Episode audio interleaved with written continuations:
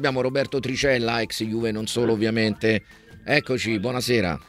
Buonasera a tutti. C'è anche Ivan Cardia in collegamento di tuttomercatoweb.com, Cristiano Cesarini in studio. Parlavamo della Juventus, parlavamo di Allegri e Vlaovic in particolare. Eh, su Allegri c'è questo dato statistico da, da, da copertina, insomma, dei 1002 punti, il primo allenatore in Serie A ad arrivare ad, a superare diciamo, eh, la quota 1000, no? ad arrivare a toccare e a superare la quota dei mille punti e Vlaovic che invece è tornato a segnare sui suoi ritmi migliori, no? Belle soddisfazioni per tutte e due. Uno lo aspettavano, vabbè, l'altro è una conferma, nel senso che ha già fatto tanto e farà ancora tanto e Vlaovic ha una vita davanti per dimostrare che tipo di giocatore è. Adesso il fatto che sia comunque è riuscito a tornare sui suoi livelli è una cosa importante per la Juventus. Beh, questo sicuramente. L'interrogativo che ci stavamo chiedendo anche con Ivan, diciamo che dalle indiscrezioni, no?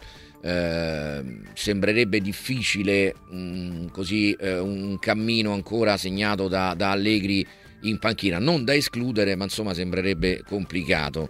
Eh, che, che, ne pensa e, e, soprattutto se secondo lei poteva fare di più eh, Allegri? Perché no, ci sono stati periodi di fortissime critiche perché si diceva che insomma non dava un gioco a questa Juve che avrebbe potuto fare molto di più. Poi l'anno scorso comunque gestisce una stagione molto complicata per la penalizzazione. Quest'anno lotta fino a un certo punto diciamo per, per lo scudetto ma comunque dovrebbe portare a casa la, la qualificazione in Champions ma eh tutti dimenticano che comunque l'anno scorso sarebbe dovuto stare fuori in Milan dalla Champions. Esattamente.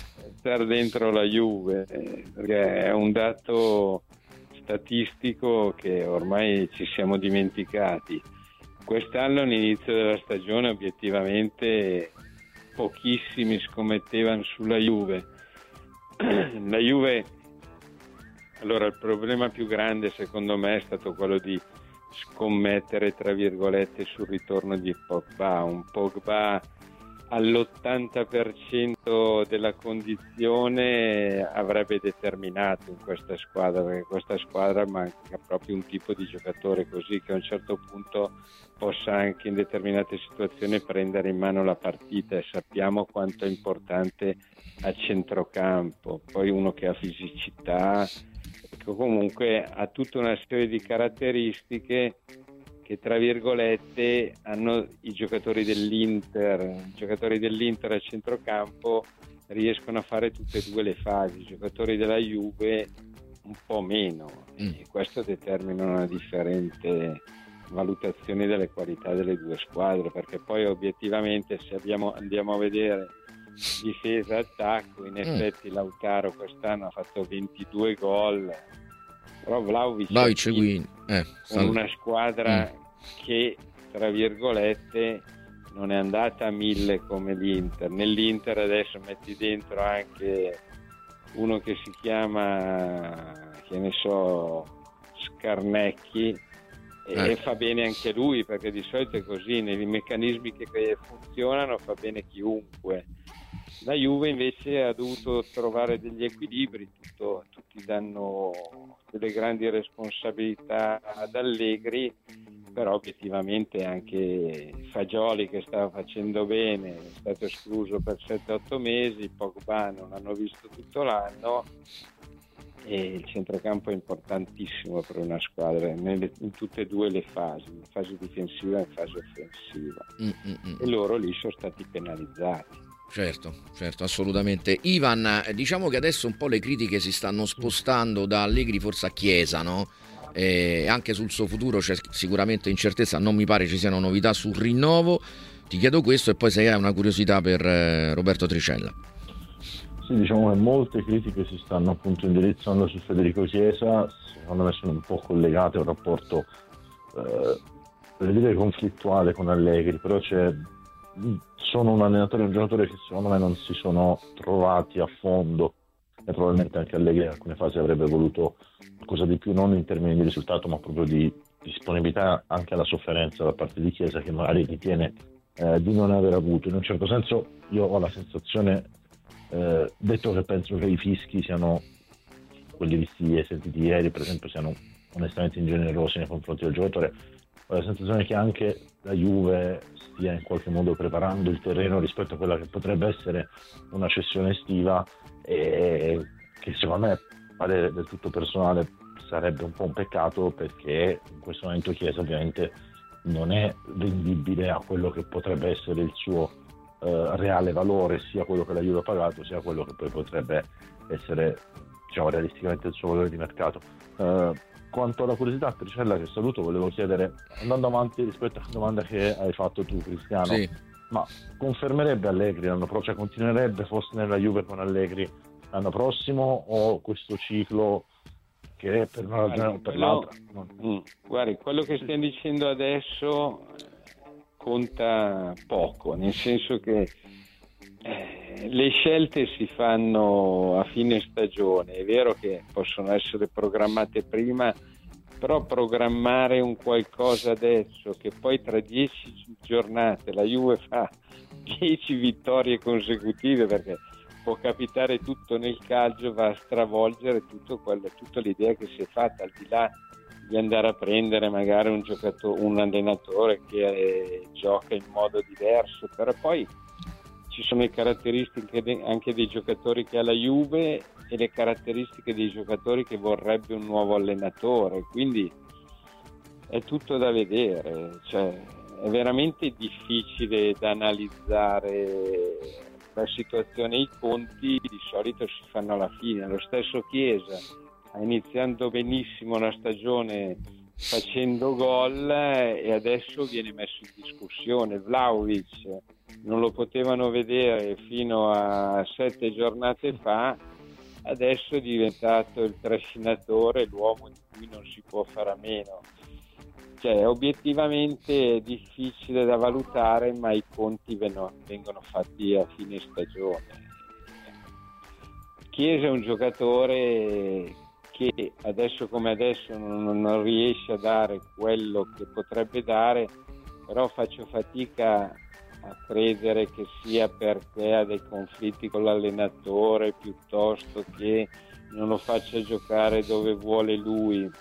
Cioè Chiesa parte da sinistra, si accentra, quello alla fine è il, è il suo gioco. Adesso ha avuto altri infortuni, cose che ti condizionano perché non c'è niente da fare, se anche hai uno stiramento torni a giocare, poi hai quelle prime due partite sei sempre un po' preoccupato di poter ricadere nell'infortunio, magari non vai al 100% e adesso devi essere fisicamente al 100% per poter giocare le partite perché la fisicità è importante. Una volta magari avresti potuto mascherare un po' di più la situazione. Però un giocatore anche lui che in una, ruo- in una rosa della Juve, nella rosa della Juve dovrebbero esserci quattro attaccanti di peso che ruotano tutti non diciamo alla stessa altezza, però l'asticella proprio quasi allo stesso livello. Eh sì, eh sì. Come adesso non è così. Prima di, di salutare la Tricella e di ringraziarla per la disponibilità, un'ultima domanda è sul calendario, perché è vero che si faranno i conti alla fine, però la Juve se supera indenne diciamo, questo tour de force che arriverà, ehm, potrà già valutare insomma, la sua stagione. È vero che c'è la Coppa Italia, però insomma, adesso ha 9 punti da, dal, mm, dal, quinto posto, se non di più, eh, quindi insomma ha, ha la possibilità di gestire 46, no di più, 11 punti 11 punti dal quinto posto, quindi 11 punti diciamo, di gestione per quanto riguarda la qualificazione in Champions. C'è Napoli-Juve, Juve-Atalanta, Juve-Genoa, Lazio-Juve e poi Juve-Lazio in Coppa Italia. Ecco, le prossime quattro partite, se supera indenne questo ciclo, insomma si può quasi certificare la qualificazione in Champions League. No? Sì, però cioè la Juve i punti, i punti, più importanti li ha persi con le, le, piccole squadre perché poi negli scontri diretti può succedere di tutto. Un mio allenatore dice che per vincere i campionati bisogna vincere tutte le partite con le piccole squadre perché poi negli scontri diretti puoi anche vincere o perdere, che non cambia sostanzialmente le cose. Sì, eh, adesso ha trovato nuovamente la vittoria però si gioca ancora tutto su equilibri precari, nel senso che adesso bisogna valutare l'infortunio di McKenzie sì, di Rabiot. Di Rabiot la difesa che sta prendendo un po' troppi gol, no? Anche lì, eh beh, ma qua dipende dalla difficoltà che hanno i difensori a difendere. Obiettivamente io vedo delle partite e ti rendi conto di quanto sia diventato difficile. Adesso ormai se vai in anticipo sulla palla e poi comunque non puoi togliere il piede, finisci sul piede dell'avversario, ti sì, prendi sì. la munizione dopo aver preso per primo la palla. Sì, sì. Fatemi dire che veramente... Eh, so. Poi difendere con le braccia dietro la schiena, insomma, non è facilissimo. Sì, A livello di, di, di, equilibrio, diciamo. Ma guardi, io, mi sono, io ieri sera ho visto la partita del Milan. Sì. È vero che adesso danno i rigori così, secondo me il rigore che è andato ieri sera non aveva senso darlo, ma per una cosa ben precisa, e mi, mi Orsato che è un arbitro importante, un arbitro internazionale, viene richiamato al VAR.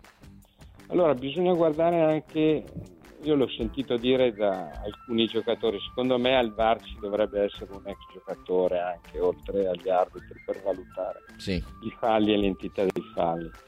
L'arbitro va al VAR, vede che questo giocatore viene colpito, se è stato colpito dal piede sul fianco o sulla spalla, e si mette la mano in testa come se fosse stato colpito in testa e rimane giù. Allora ragazzi, l'arbitro lì deve essere, io se fossi stato orsato da giocatore guardando la VAR sarei tornato lì avrei ammonito per simulazione Olma. Però è un punto di vista, cioè è un arbitro internazionale che valuta quella situazione, vuol dire che non la valuti, vuol dire che una volta che vieni chiamato al VAR, io ho visto su 100 chiamate al VAR. Bravo.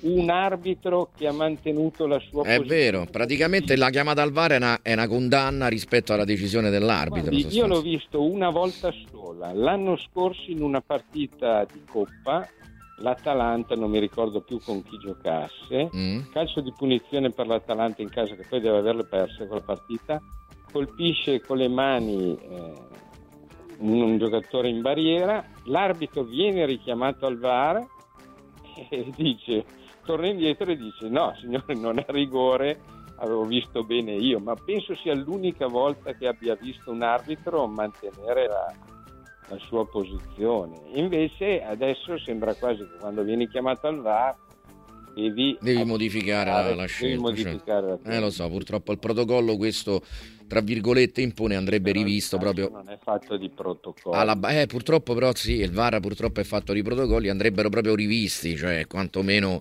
eh, la, la, possibilità di, di... poi dovrebbero venire analizzate mille situazioni di gioco viste da, da chi ha giocato, secondo me, e essere valutati proprio per dire questo in questi casi è rigore, questo in questi casi non è rigore, perché veramente molte volte essere toccati un minimo ti fa perdere la coordinazione, in quei casi magari poi è rigore invece in altri casi sembra che uno eh, dà so. via un calcione e di fatto non è quantificabile come rigore. Assolutamente, assolutamente, è tutto un po' da, da rivedere. Tricella, grazie per la disponibilità, ci sentiamo presto, Comunque, grazie mille. Mi metto a disposizione del VAR, visto che una certa età potrei essere lì ad analizzare il eh, eh, eh, sarebbe interessante effettivamente da chi ha giocato, ha calcato insomma il, il campo da giocatore. Grazie mille, buona serata. Arrivederci a tutti. Grazie a Roberto Tricella.